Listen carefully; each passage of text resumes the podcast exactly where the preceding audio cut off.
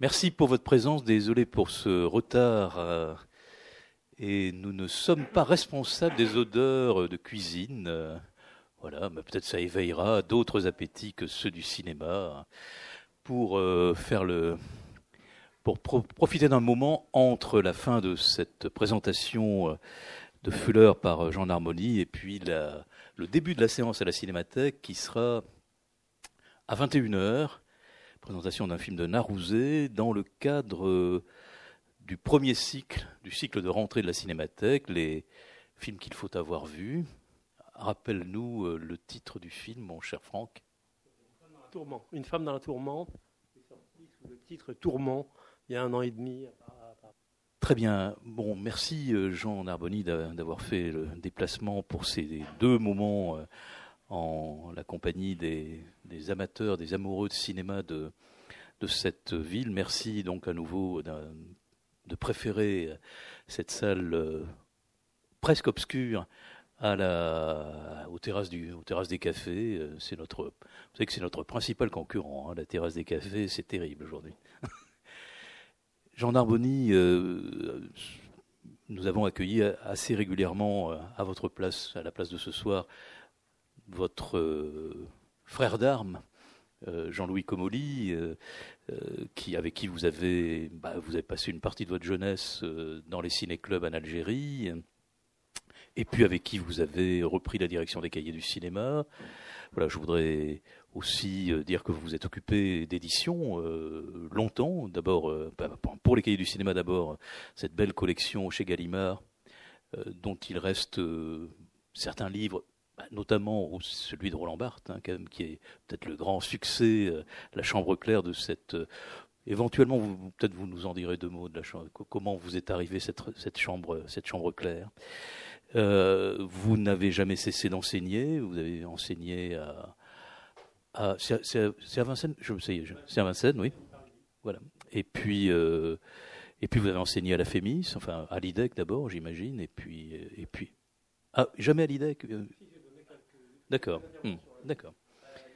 D'accord. Avant de, donc, de, donner des cours à la, à la FEMIS, et puis de continuer un, un travail euh, de critique et puis d'écrivain du, du cinéma. Euh, un livre sur Narouzé au cahier du cinéma.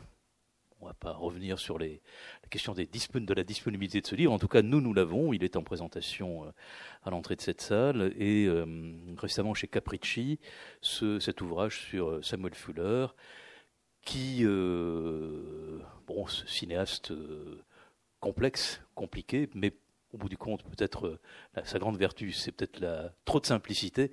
Vous allez donc nous exposer en quelques extraits commentés cette passion pour Fuller, passion que vous avez à un moment donné euh, travaillé aussi en, par une série de d'entretiens. Voilà, et, un livre. Je vais peut-être vous donner ce, ce micro et vous allez peut-être nous, nous dire, euh, avant de, qu'on lance les extraits, euh, ce qui vous a conduit à, en général à Samuel Fuller. Bien, ben, merci de m'accueillir. Parlez Merci. très près du micro. Merci d'être là.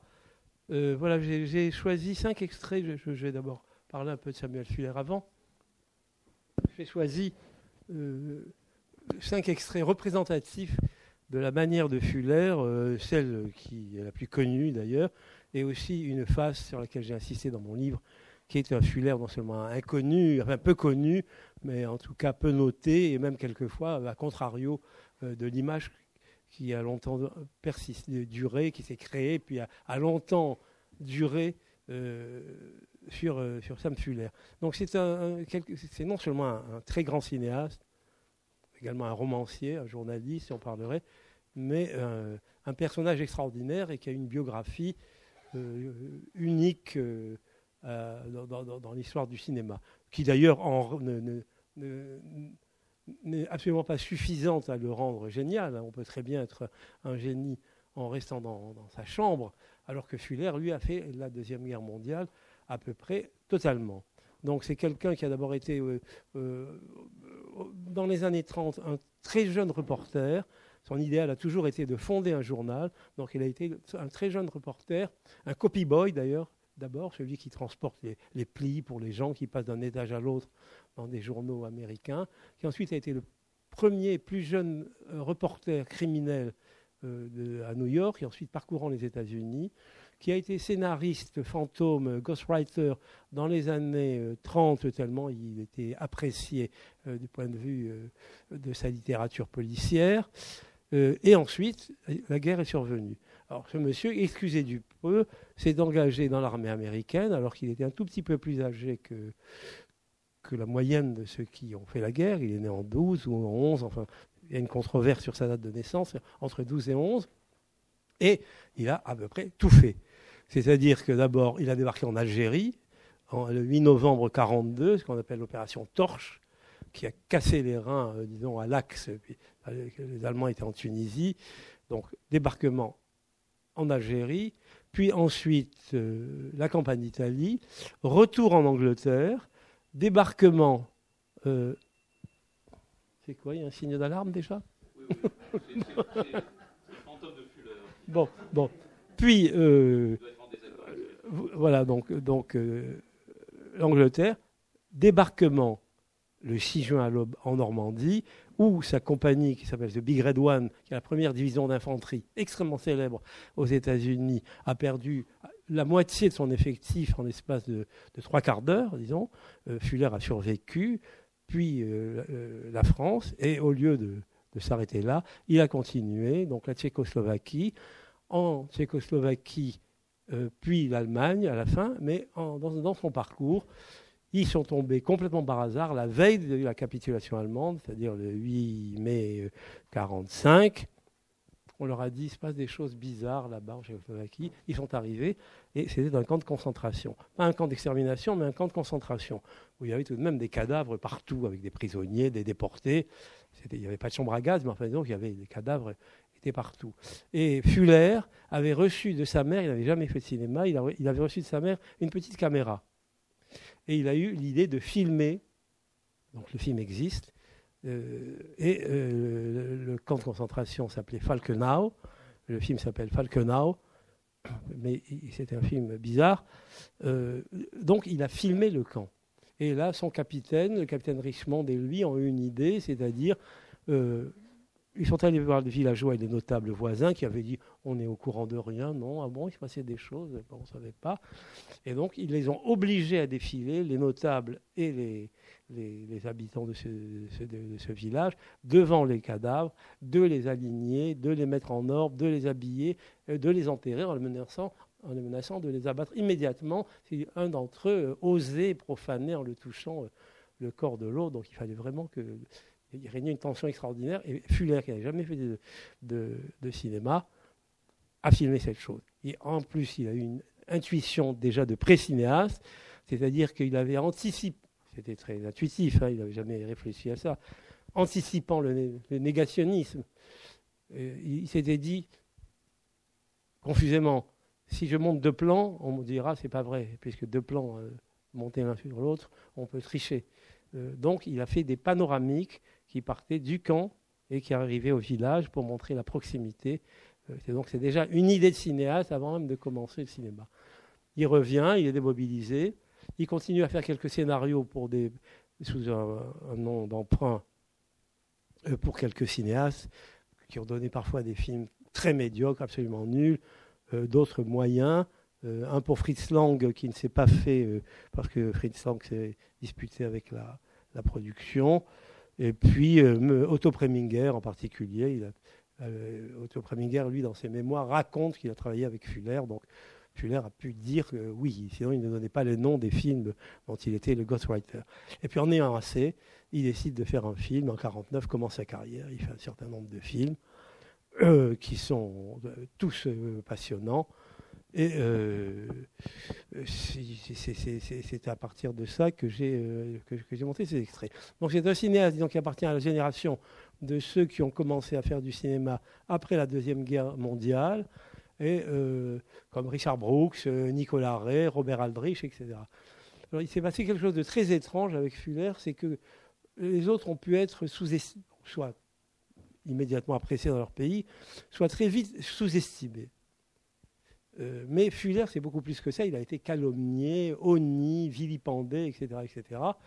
Euh, par exemple, Nicolas Ray est quelqu'un qui a été extrêmement sous-estimé dans son pays. Il a fallu que, Truffaut, Godard, les cahiers du cinéma imposent Nicolas Ray pour que euh, Johnny Guitar soit considéré comme un chef-d'œuvre. Alors qu'aux États-Unis, les gens étaient pliés de rire quand on parlait de, de Johnny Guitar. Bon, maintenant, c'est devenu un classique.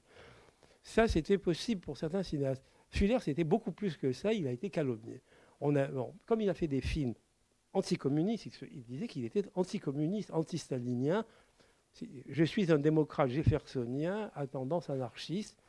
Donc, il était toujours déclaré anticommuniste. À partir de là, et de la France, parce qu'il n'y a qu'en France que ce genre de choses se faisait, il a été traité de fasciste. Donc, si on n'était pas anticommuniste ou pas communiste, on pouvait être que fasciste. Donc fasciste, euh, alors qu'il avait fait la Deuxième Guerre mondiale, il avait failli, perdre la vie dix fois, euh, belliciste, apologiste de la violence, baroudeur macho, enfin à peu près ce qu'il y a de pire.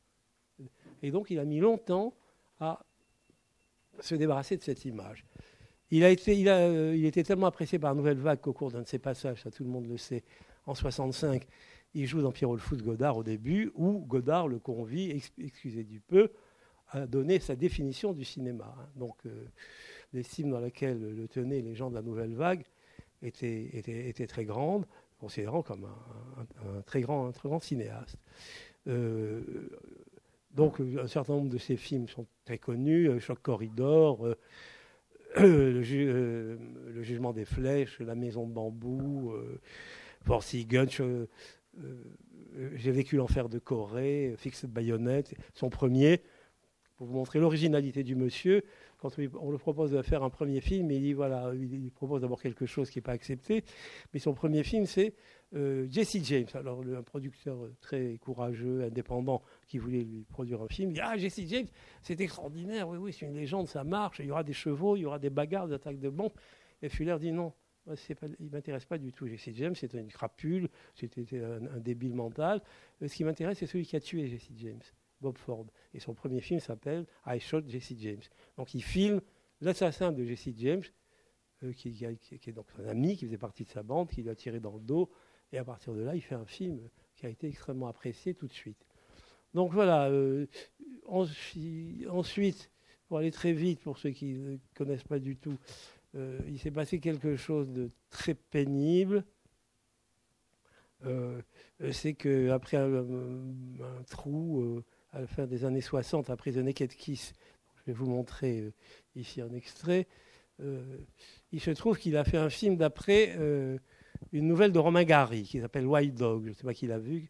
Dressé pour tuer. Romain Gary avait écrit, qui était à l'époque, qui vivait avec Gene Seberg, qui était très engagé dans les mouvements radicaux, avec euh, les, luttes pour les droits civiques, euh, la lutte contre la ségrégation et même parfois des liaisons avec les Black Panthers, etc.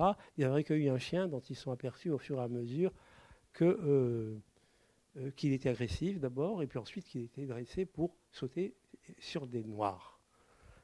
et donc, effectivement, il y avait un, propriétaire qui était un dresseur raciste qui l'avait dressé pour attaquer uniquement les noirs. Romain Gary a écrit une nouvelle, un, petit roman qui, existe, on trouve facilement. Et Fuller fait le film. Au moment du tournage du film, une rumeur a commencé à se répandre selon quoi est-ce que ce film ne risquait pas d'être dangereux, de donner des idées aux racistes qui pourraient être incités à le faire.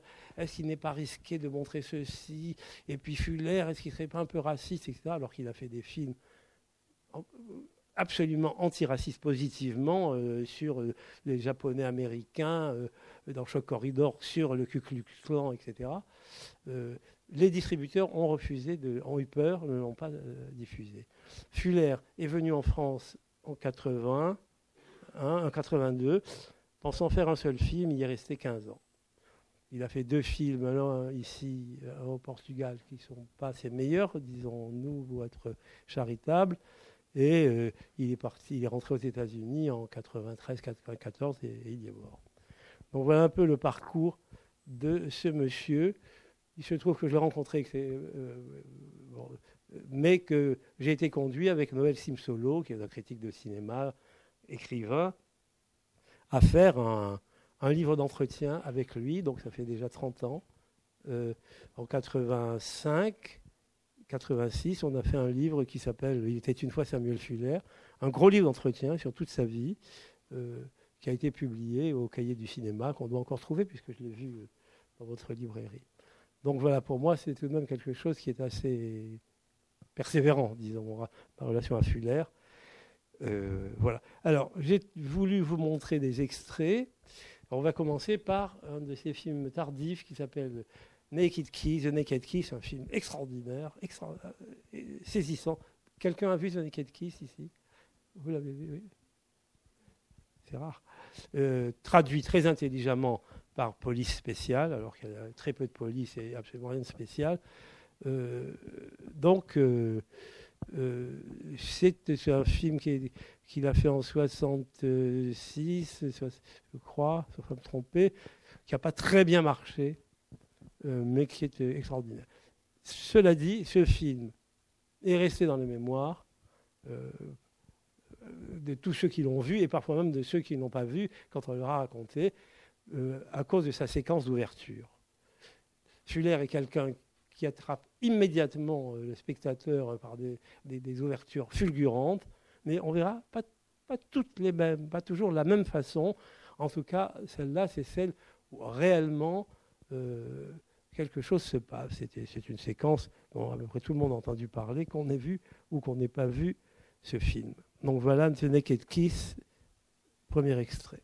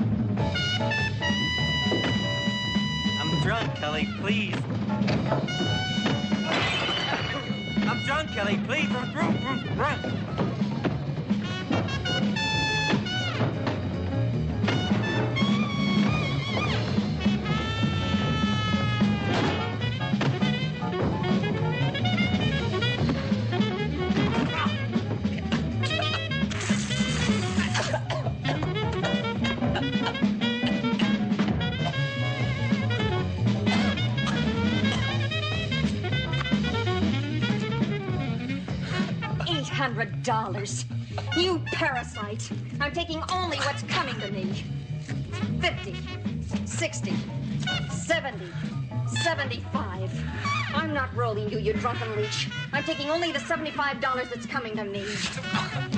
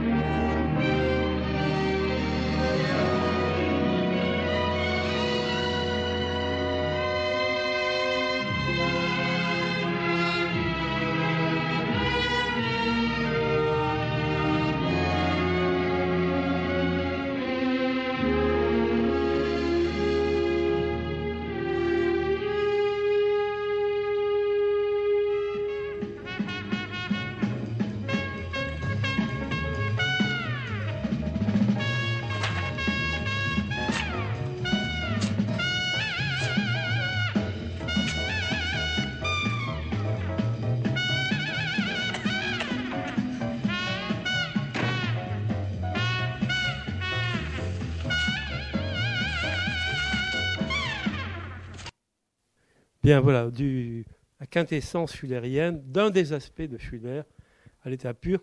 J'ai laissé le, défilé le générique. Bon, on la voit se remaquiller, se remettre la perruque, euh, donc son, Mac euh, l'a rasée pour la punir. hein. Et euh, simplement parce que je voulais vous montrer le, moment où elle enlève sa photo de la panoplie du souteneur. Là. Euh, donc voilà, le film est entièrement centré sur une prostituée, hein, qui est le personnage positif du film, euh, qui va ensuite aller dans une petite ville et il se passera des choses abso- absolument étonnantes du point de vue de la, fiction. Mais cette attaque, hein, Fuller est un grand cinéaste de, l'attaque, du début, des, commencements, est quelque chose d'assez saisissant. Donc cette histoire de prostituée qui euh, s'émancipe. Le plan d'après, elle arrive dans une petite ville et c'est le 4 juillet euh, je ne sais plus quelle année, la date de l'indépendance américaine, parce que Fuller avait beaucoup fréquenté quand il était journaliste euh, à New York euh, des prostituées euh, euh, et euh, il, s'était lié à, beaucoup d'entre elles. euh, et euh, en particulier, il avait été frappé parce que c'était, il décrit le film comme une femme qui prend son indépendance à, à tous égards. Et donc, euh, il se souvenait d'une prostituée qui, euh, n'en pouvant plus, s'était suicidée un jour, euh, le jour de l'indépendance, en laissant un mot en disant voilà, aujourd'hui je prends mon indépendance. Et ça avait beaucoup frappé Fuller, donc une sorte d'hommage rendu dans cette scène. Alors, ça, c'est l'aspect de Fuller le plus connu. Cinéaste violent. et apologie de la violence, qui n'est pas du tout. C'est absolument pas un cinéaste. Euh, euh, la, violence chez lui est fonctionnelle. Elle a, un but. Et puis quand le but est atteint, c'est terminé. Euh, Il n'y a aucune complaisance sadique. Elle n'est jamais exaltée pour elle-même. Euh, tous les épisodes de violence chez Fuller sont des épisodes qui ont un début, une fin. Il y a quelque chose qui vous oblige à faire cela. On l'obtient. Ici, voilà, elle, euh, elle se débarrasse de son, elle s'émancipe. euh, elle reprend l'argent, la somme exacte qu'il lui doit et pas du tout euh, tout l'argent qu'il a dans son portefeuille.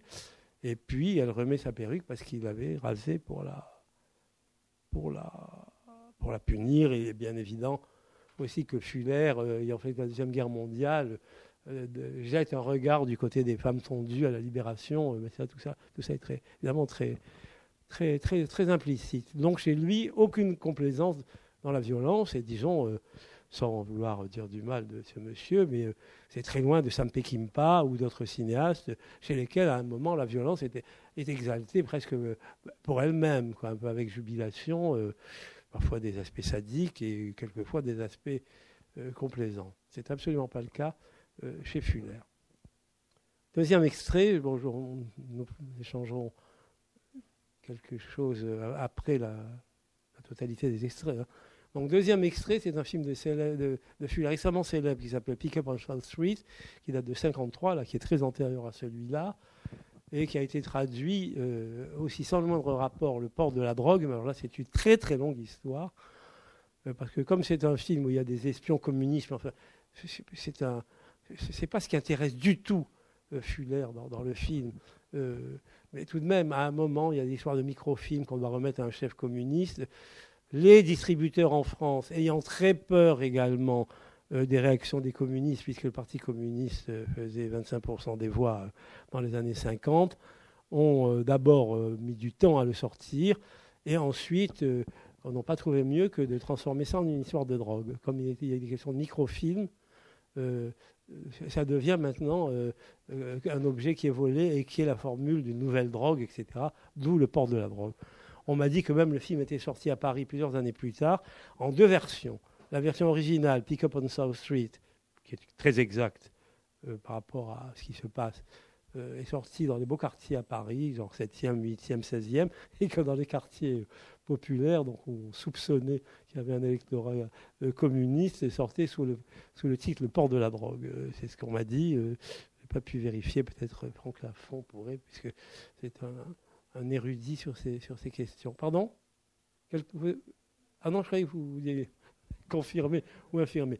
Bon, donc là, on a également une ouverture foudroyante, mais absolument sur un principe très très très différent de The Naked Kiss et qui est une merveille euh, d'intelligence sur, la, sur ce qui se passe. C'est une scène de métro que Fuller, était très fier, qu'il a analysé 20 fois dans des émissions de cinéma d'André Labarthe.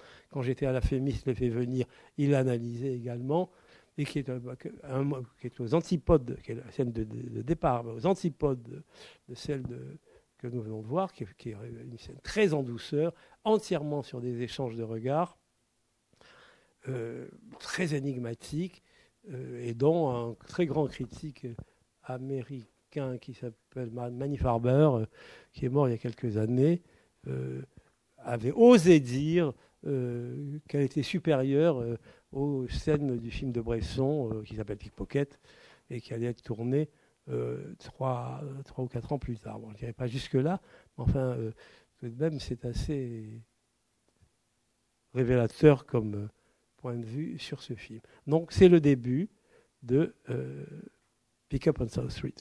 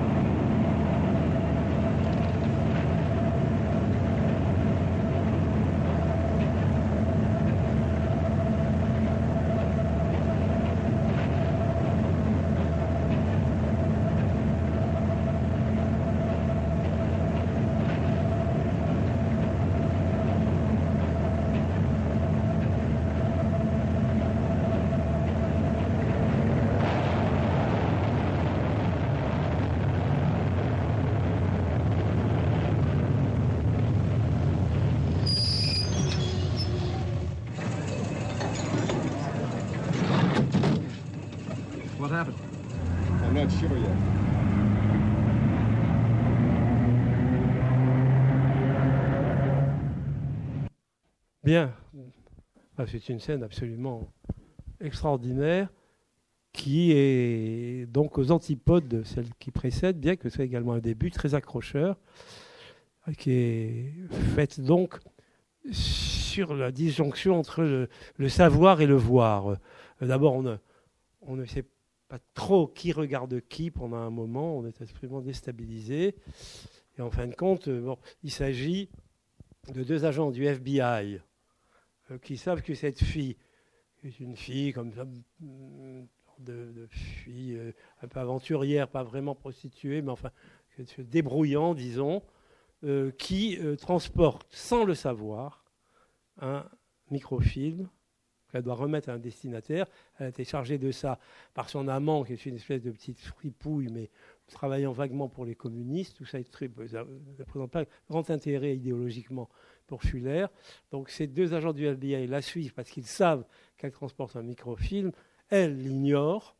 Et il se trouve que euh, l'incident arrive, le pickpocket joué par Richard Widmark arrive, et lui-même, en ne sachant pas euh, sur quoi il va tomber, euh, lui subtilise son portefeuille, et ensuite toute la fiction va naître de ça, c'est-à-dire qu'elle transportant ça sans le savoir, c'est extrêmement problématique pour les gens qui l'ont envoyé, donc sa vie est en danger on se met à la recherche de, Richard Widmark, qui lui est un pickpocket qui ne connaît ni le communisme ni l'anticommunisme. Ce qui l'intéresse, c'est la survie, etc. Et puis, euh, et euh, du FBI qui, euh, qui naviguent dans cette chose. Donc au début, fait, tout le film est fait là-dessus. Non seulement le spectateur d'abord ne sait rien de ce qui se passe, il le saura dans la deuxième scène, quand elle va téléphoner et que tout à coup, son, d'Amni et qu'elle s'aperçoit qu'elle n'a plus d'objet, ça devient catastrophique et la fiction part de là. Mais elle ne sait pas très bien tout, au long du film ce qu'elle a transporté. Elle ne s'en rend compte qu'au milieu du film où elle s'aperçoit que là, les enjeux sont quand même très, très dangereux pour elle. Et euh, tout joue autour de ça. Donc euh, les regards, euh, la, façon dont c'est multiplié, le montage très virtuose entre ces deux agents du FBI euh, Widmark, l'air inexpressif, comme ça, et puis elle, euh, et la façon dont Widmark euh, vole, vole son, portefeuille. Alors, Fuller ne se contente pas de, faire cette chose qui est très, très étrange, enfin, on ne sait pas très bien ce qu'on voit, on ne sait pas très bien qui regarde qui, quel est l'enjeu, d'autant que c'est muet, et double ça par quelque chose de très extraordinaire, donc, par une dimension euh, sensuelle et presque sexuelle. C'est-à-dire que Jean Peters, c'était magnifique, euh, euh, pour la petite histoire, bon, pendant le tournage, une voiture arrivait, l'a déposée au tournage, et, puis quelqu'un attendait dans sa voiture. donc, au milieu du tournage, Fuller lui dit Mais bon, si votre fiancé ou votre petite amie veut venir, c'est pas la peine de laisser attendre comme ça. Et elle, a dit non, non, il préfère rester là. Euh, c'était rien de moins que Howard Hughes.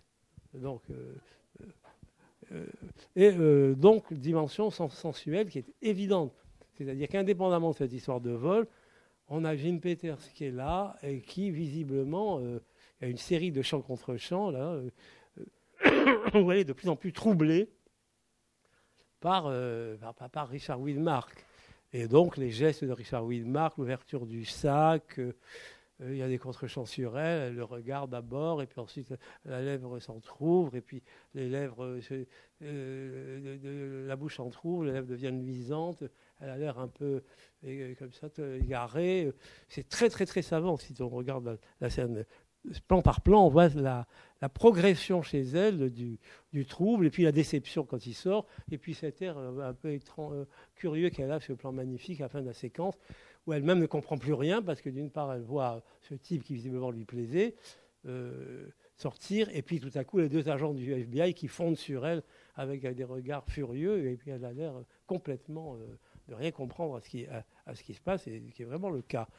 Euh, c'est un grand documentariste euh, qui s'appelle Haroun Farouki, euh, qui est mort il y a quelques années, et très grand, avait analysé cette séquence assez drôle, où il avait dit que bon, c'était manifeste, c'est-à-dire le premier, d'abord elle a un plan, un, plan neutre, et dès qu'il introduit ses doigts dans la fente du sac, il y a un contre-champ sur elle où elle ouvre la bouche, elle, est un peu, elle, a les yeux qui, deviennent un peu, un blancs. C'est vrai tout au long de la séquence, mais c'est beaucoup plus subtil encore que ce que dit euh, Haroun parce qu'il n'y a, pas le chant contre chant, il n'y a pas le geste, la métaphore sexuelle de, de Fuller, c'est-à-dire le geste avec le sac, et ensuite le plan sur elle, revenant euh, et le plan sur elle, c'est beaucoup plus compliqué. Il y a toujours un troisième plan. C'est-à-dire que le premier geste et celui de la main. Et au lieu de, passer sur John Peters, c'est d'abord euh, le visage inexpressif de Widmark. Et ensuite, on vient sur elle troublée. Donc, les quatre fois où ça a lieu, où ça devient de plus en plus précis, au lieu d'avoir le, montage simple, le geste et elle qui a l'air troublée, on a une médiation, c'est-à-dire le geste, un plan de, Richard Widmark a l'air de regarder ailleurs, et un plan sur elle de plus en plus troublé, euh, ce qui est tout de même plus, fin, disons. Voilà donc euh, un exemple de Fuller, pas du tout le béotien, euh, le, baroudeur à, deux neurones, parce que c'est ça, quoi. C'est un primate, même pas un primitif, un primaire, bas de plafond, etc. Alors que c'est quelqu'un qui, comme très souvent les autodidactes, était extrêmement cultivé.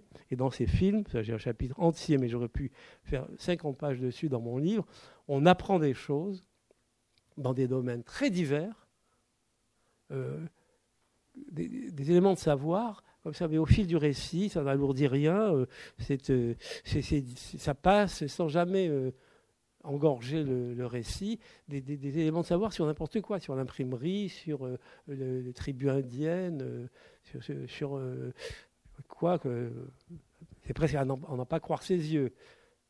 Euh, j'ai moi-même douté un moment dans un de ces films qui s'appelle Verboten, qui est un film anti-nazi. Euh, un soldat américain dit oui, la croix gammée, quand euh, c'était l'insigne de notre division. je me dit, ça, c'est l'imagination délirante de Fuller. Je me suis reporté. Effectivement, la croix gammée était d'abord l'insigne de la 25e division américaine, etc. Elle a été supprimée quand euh, tout à coup les nazis ont commencé à se saisir de la swastika. Donc on apprend des choses innombrables dans un film de Fuller, mais comme ça au fil du récit, sans, que jamais ça, ça n'alourdisse.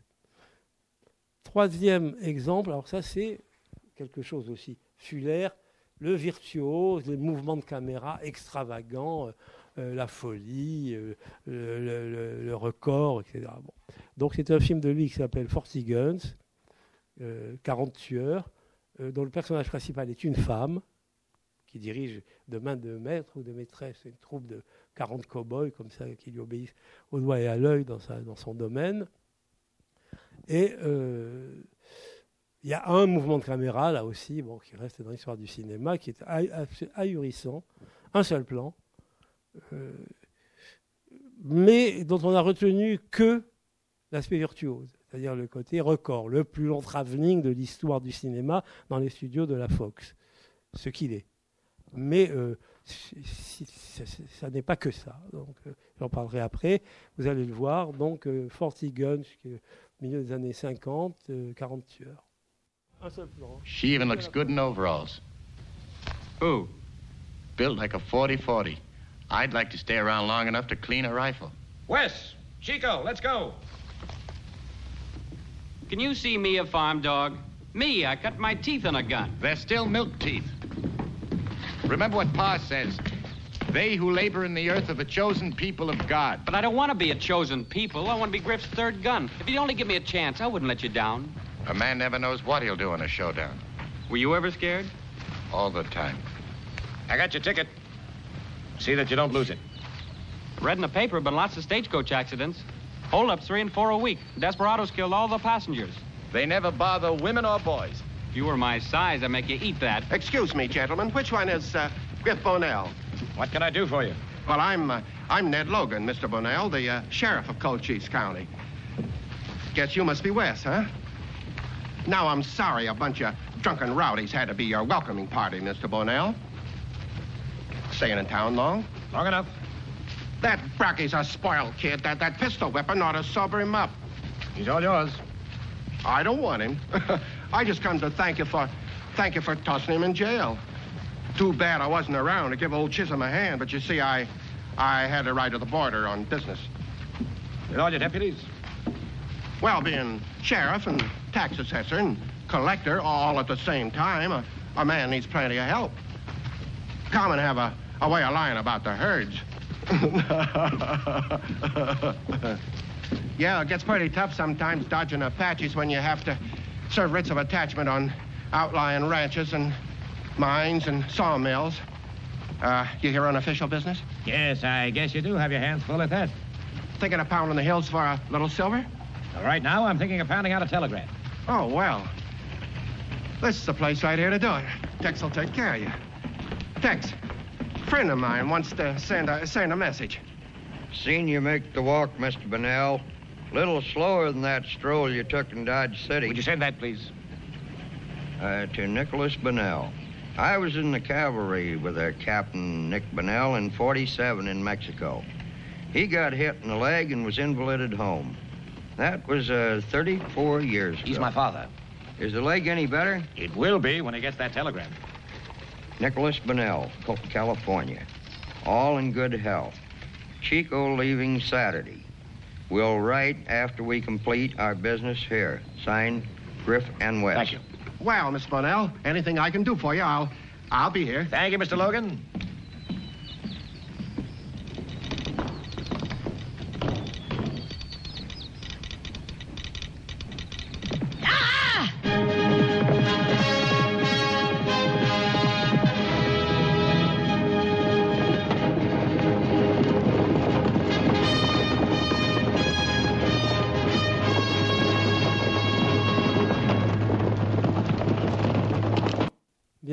Vu, donc euh, on part dans la chambre avec les deux premiers frères, on rattrape le troisième frère, puis le shérif euh, un peu euh, corrompu, il, parle pendant un long moment euh, dans la poste, on va le télégramme à son père, et au moment où on croit que c'est fini, ça change complètement de régime, le plan, on un panoramique droite-gauche, et on voit arriver les Force Guns, c'est-à-dire avec Barbara Sandwick euh, au début, la première, et toute la troupe euh, qui arrive.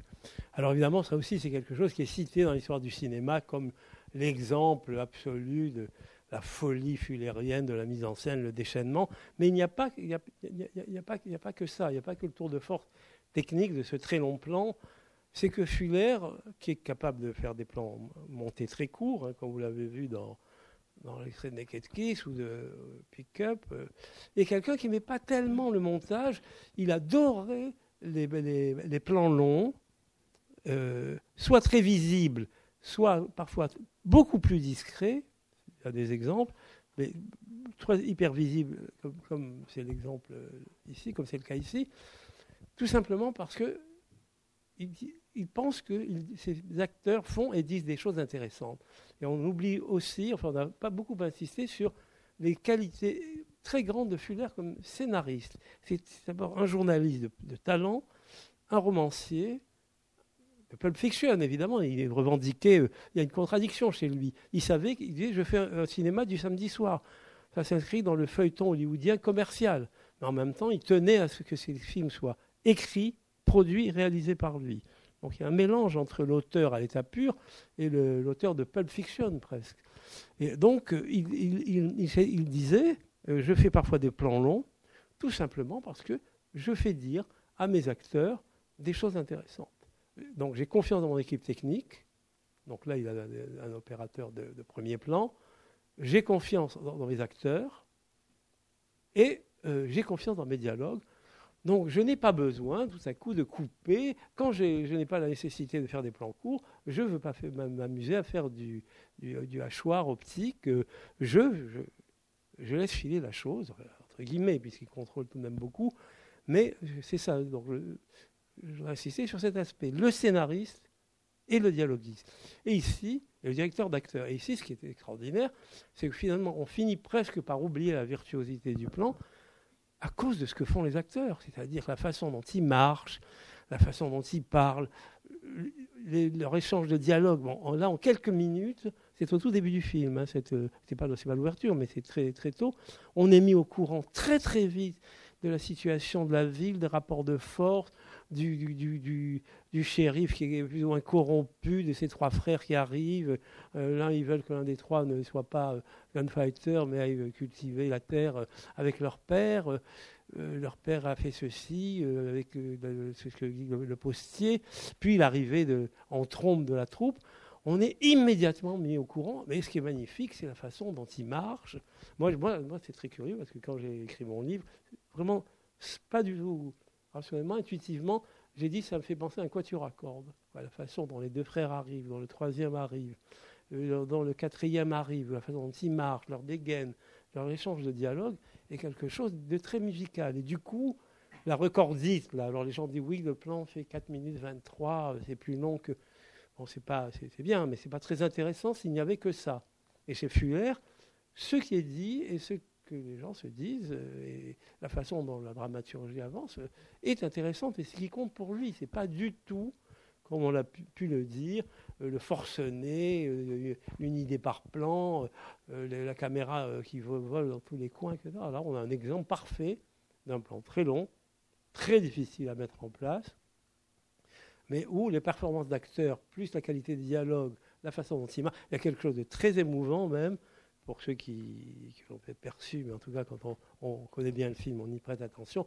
Dean Jagger, qui est le shérif euh, assez louche, là, qui est le quatrième qui arrive, euh, qui est un peu, plus, un peu plus âgé que les trois autres, au fur et à mesure qu'ils avancent dans le travelling, s'essouffle un peu. Euh, et Fuller bon, disait dans les plans longs, ce qu'il adorait, c'était ça. Et tout à coup, j'aime bien que les voix d'échange des gens changent, qu'elles ne soient pas la même au début du plan qu'à la fin.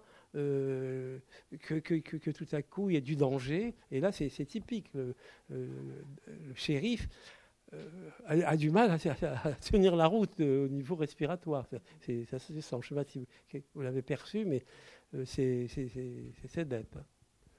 Alors là, j'ai un autre, c'est un de ses films les plus célèbres.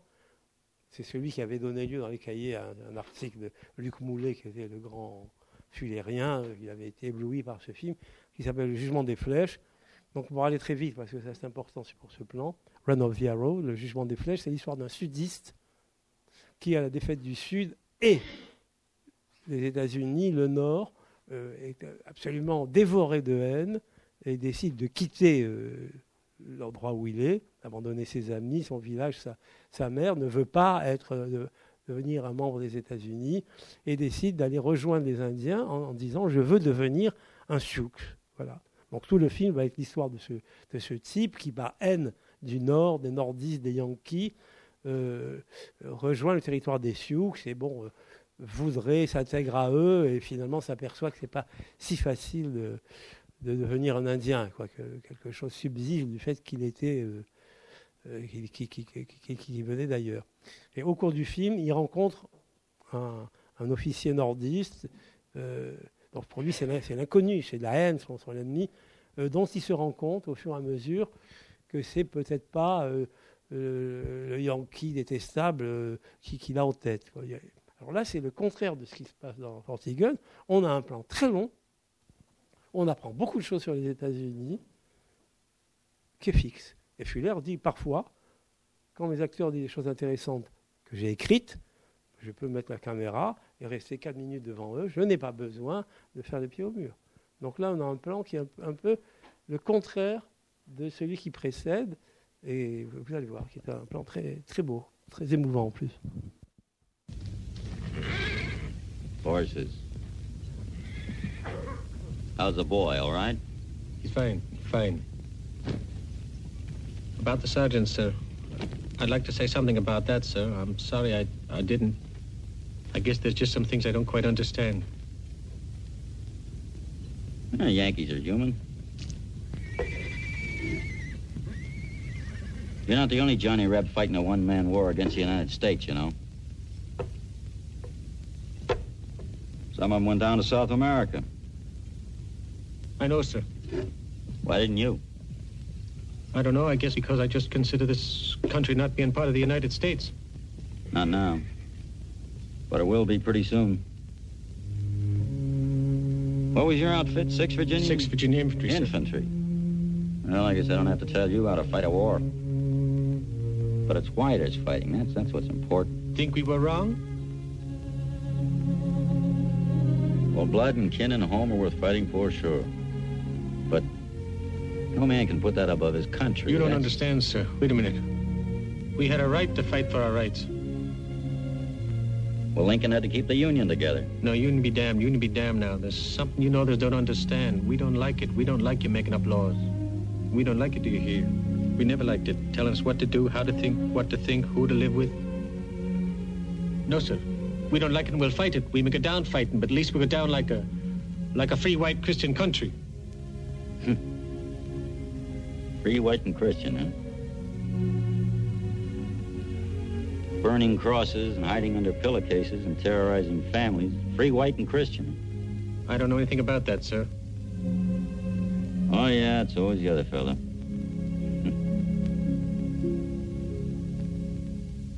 Captain, I'd like you to understand something. No matter what you believe, no matter how you believe in it, no matter how good you may think it is for everybody else, you'll never make the South accepted by jamming it down their throats. with the Nobody's of a gun. asking you to be a Fourth of July patriot. But look, coming out here, living like an Indian, fighting your own people, that's not going to cure you. Cure me of what? Hate. Plain hate.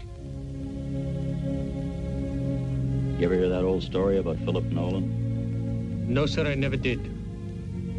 Well, Philip Nolan was an officer in the American Army back in 1807, something like that. Anyway, got himself mixed up with Aaron Burr. You know Burr, the traitor? Yeah, I know Burr, sir. We happen to read books in the South. All right.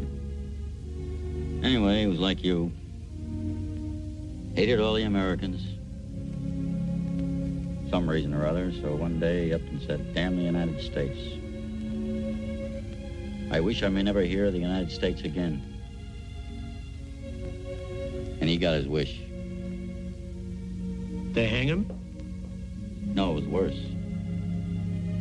They kept him alive on an American ship. 55 years. 55 years. He was known as the man without a country. He never saw his country again. Died at sea. What do you think of that?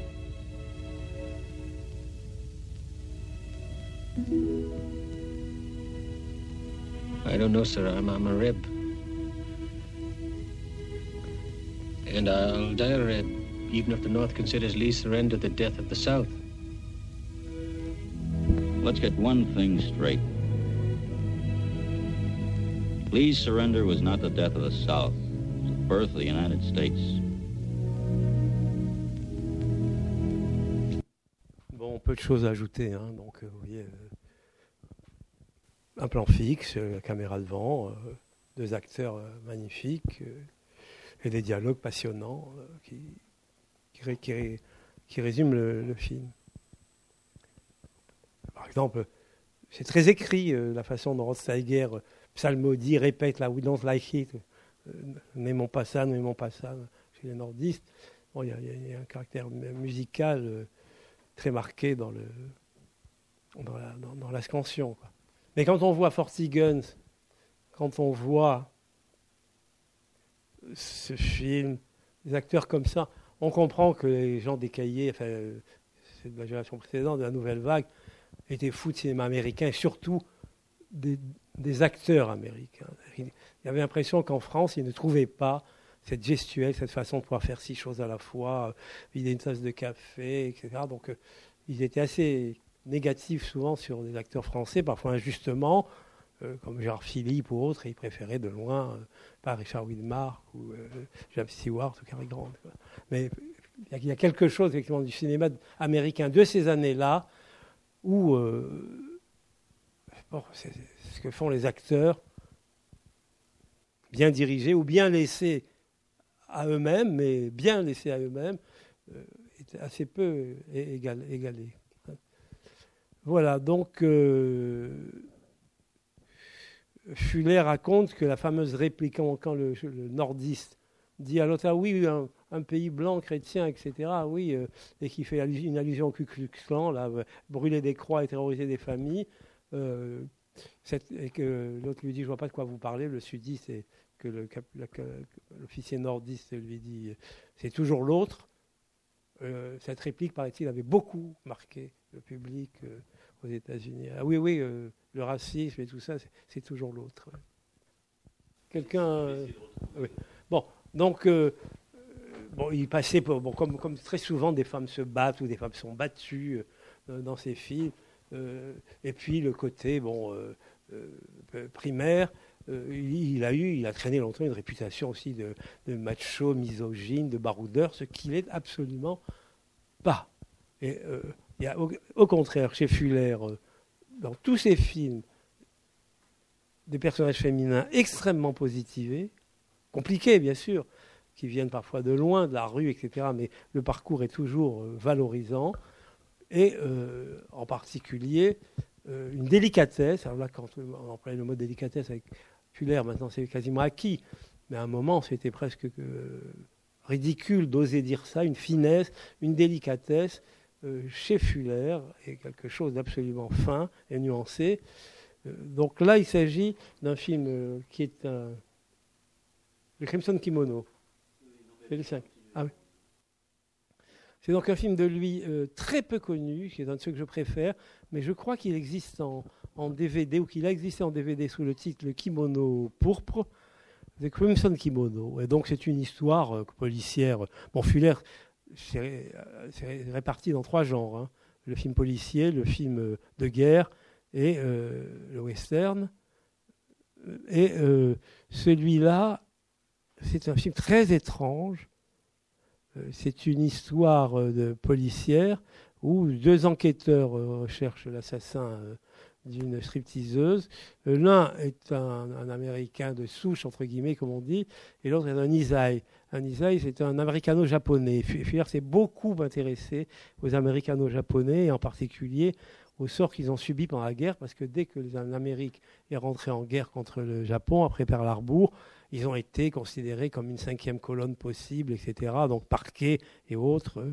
Et euh, Schuller a toujours dénoncé, ça. Donc là, on a deux amis qui tombent amoureux de la même femme, et il se trouve que finalement, la femme, c'est pas ce qu'on voit là, ça va être ensuite le contraire, choisit le Nisai.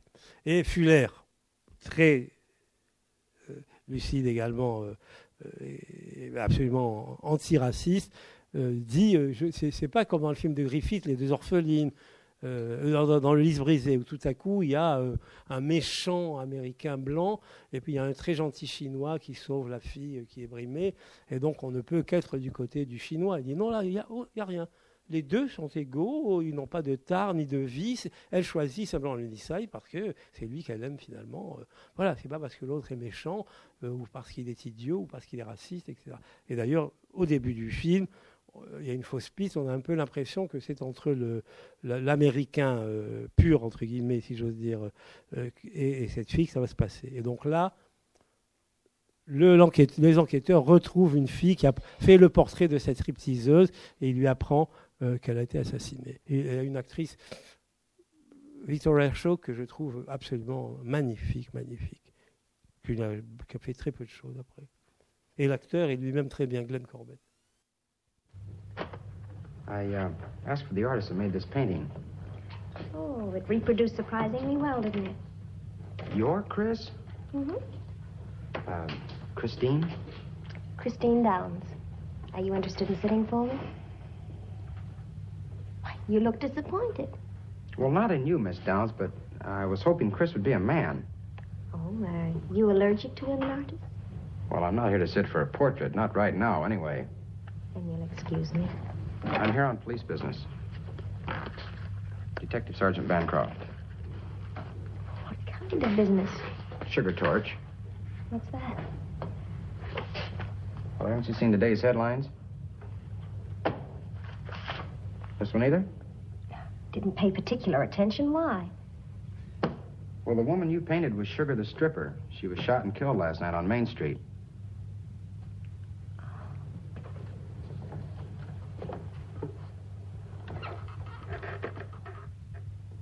You see, someone put a bullet through your painting and another one through her neck.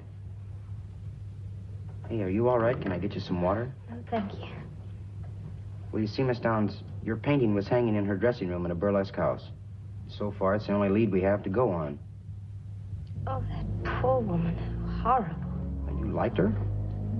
Yes. Well, where did you meet her? Oh, right here. A few weeks ago, we held a Japanese art exhibit. Miss Trent liked my work, and Mr. Hansel commissioned me. Uh, do you know Hansel's first name? No. He paid me $75. It's the very first time I'd ever been. Do you know paid. where he lives or what kind of work he does? No. He impressed me with his knowledge of uh, Oriental customs. Mm-hmm. Uh, how old is he? Can you describe him for me? Well, he's in his mid 30s.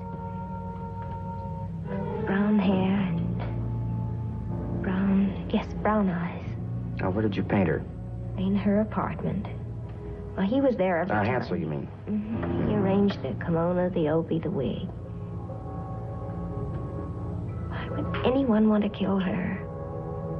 She was always so kind, so cooperative. Well, once we find this Hansel character, maybe all the pieces will fit. I, uh, I wonder if you'd do a big favor for me. You think you could make a sketch of him? You mean Hansel? Yeah, Hansel. hmm Right now? I sure do. All right. Uh, Miss Downs. Did either of them mention a man called Shudo? No.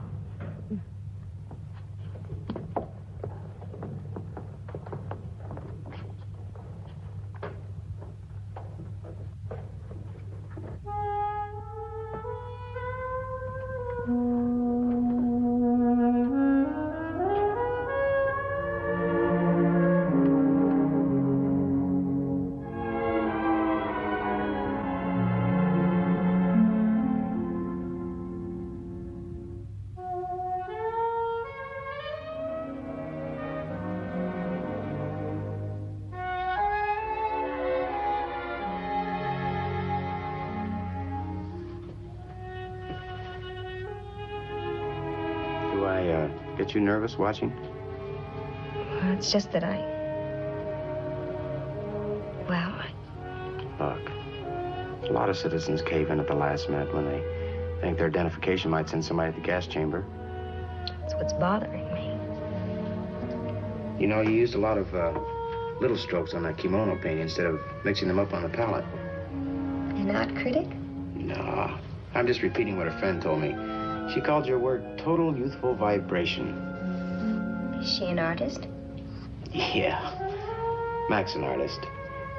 You know, I uh, I like the way you look in that smock. I wish I could have heard that under different circumstances. You uh, suppose when you're finished with that sketch that I could have a little more of your time? You don't look like a cop. Well, now that word doesn't fit those full lips of yours. Well, you see, we don't like being called cops. Like girls don't like being called broads. I'm sorry. Oh, that's all right. Um, may I ask what you uh, want of me? Strictly police business. On the level.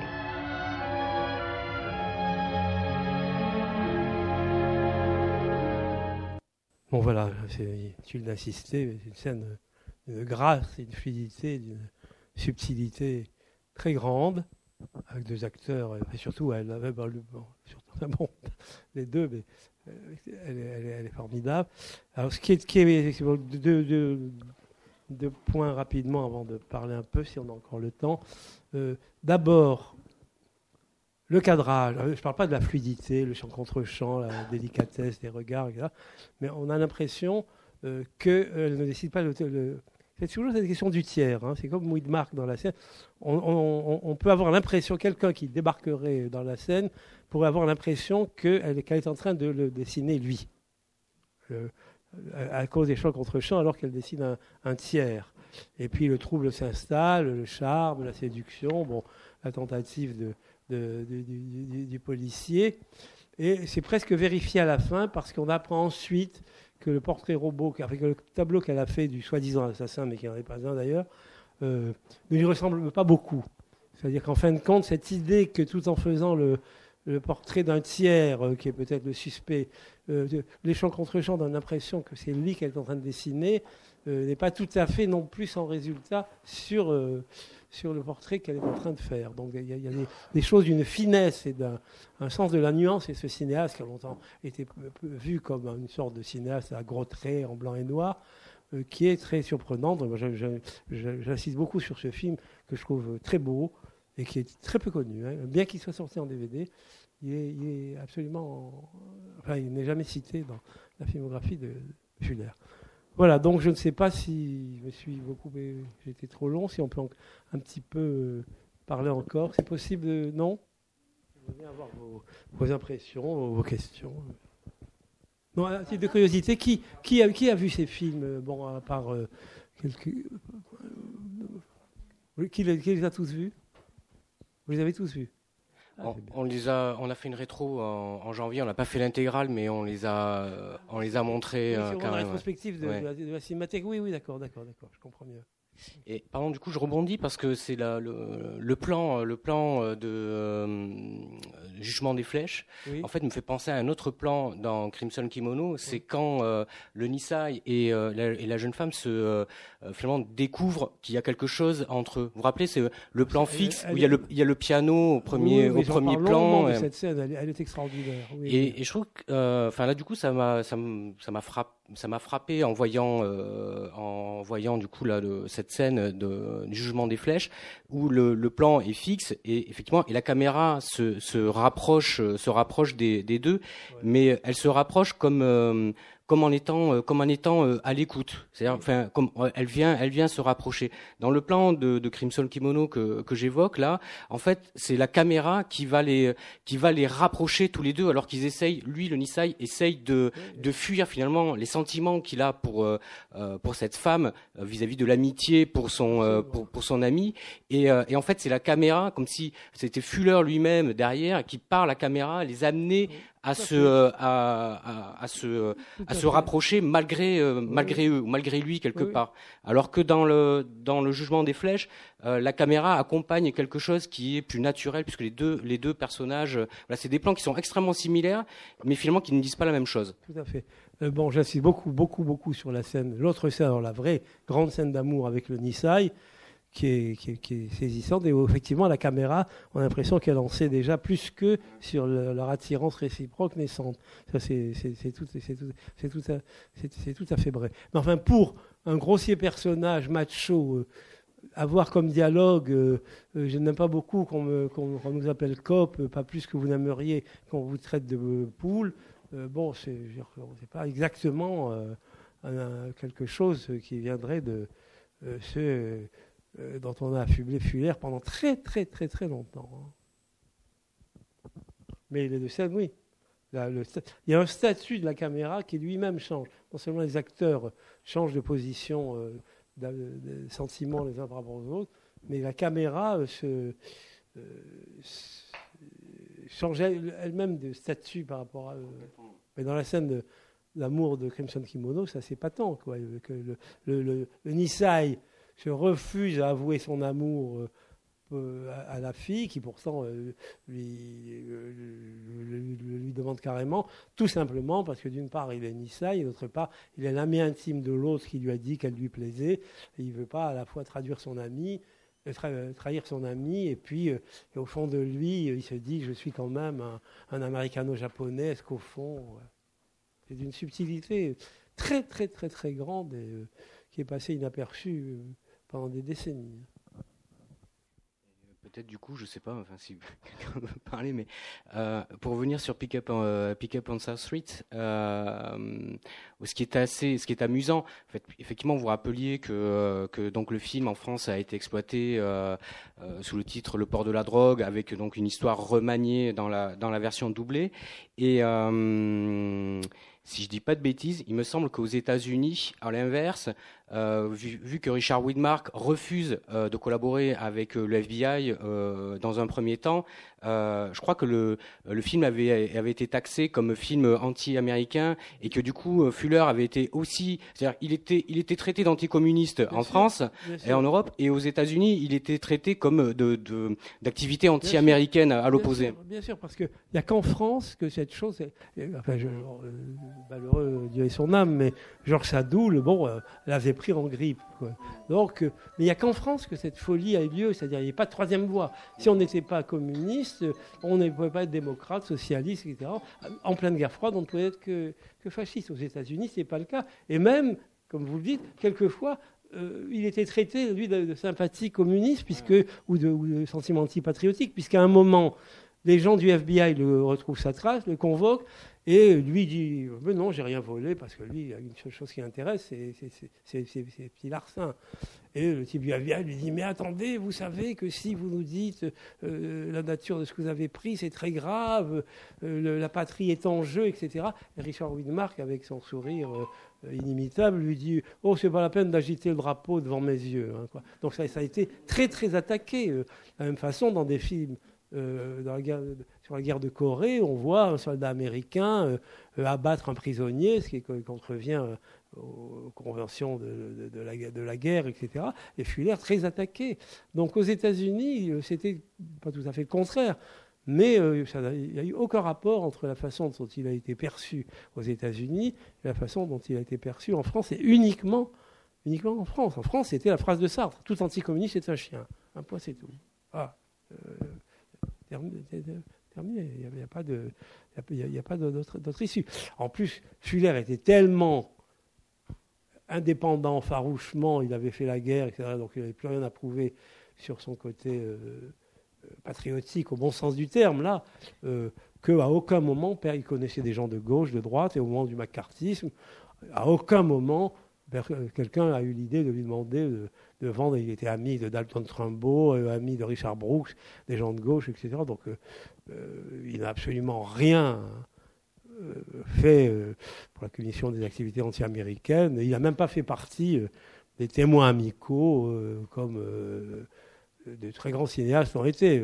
Léo Maccaré, là, qui est rétrospective à la Cinémathèque en ce moment, qui est un immense cinéaste. il y avait un hommage à lui à, Locarno. Il y a un bouquin Capricci qui vient de sortir. bon, elle a fait partie, pas de ceux qui donnaient comme Kazan, mais entre guillemets, les témoins amicaux. Voilà. Fuller, à aucun moment. Mais effectivement, il a été souvent taxé de euh, sympathie un peu, ou de montrer des aspects de l'armée ou de la nation qui n'étaient pas. Euh, à un moment, dans un des films justement sur la guerre de Corée, il y a un officier, un prisonnier communiste, celui qui sera d'ailleurs abattu, euh, qui explique d'une part, un soldat noir et à un moment un soldat euh, Nisai, qui est dans l'armée américaine, lui, euh, je lui dis Mais comment vous êtes fou Vous travaillez avec les Américains, mais ils vous méprisent, le Ku Klux le racisme, etc. Et puis ils vous ont parqué euh, pendant, la deuxième guerre, enfin, pendant la Deuxième Guerre mondiale parce que vous n'étiez pas des Américains purs. Donc, euh, effectivement, quand, euh, Fuller euh, écrit ça. Donc, quand les gens voient les militaires ou les gens très nationalistes voient ça, trouvent qu'il n'est pas très bien, pas, pas, très orthodoxe. Donc, il a été un peu attaqué sur, sur tous les bords.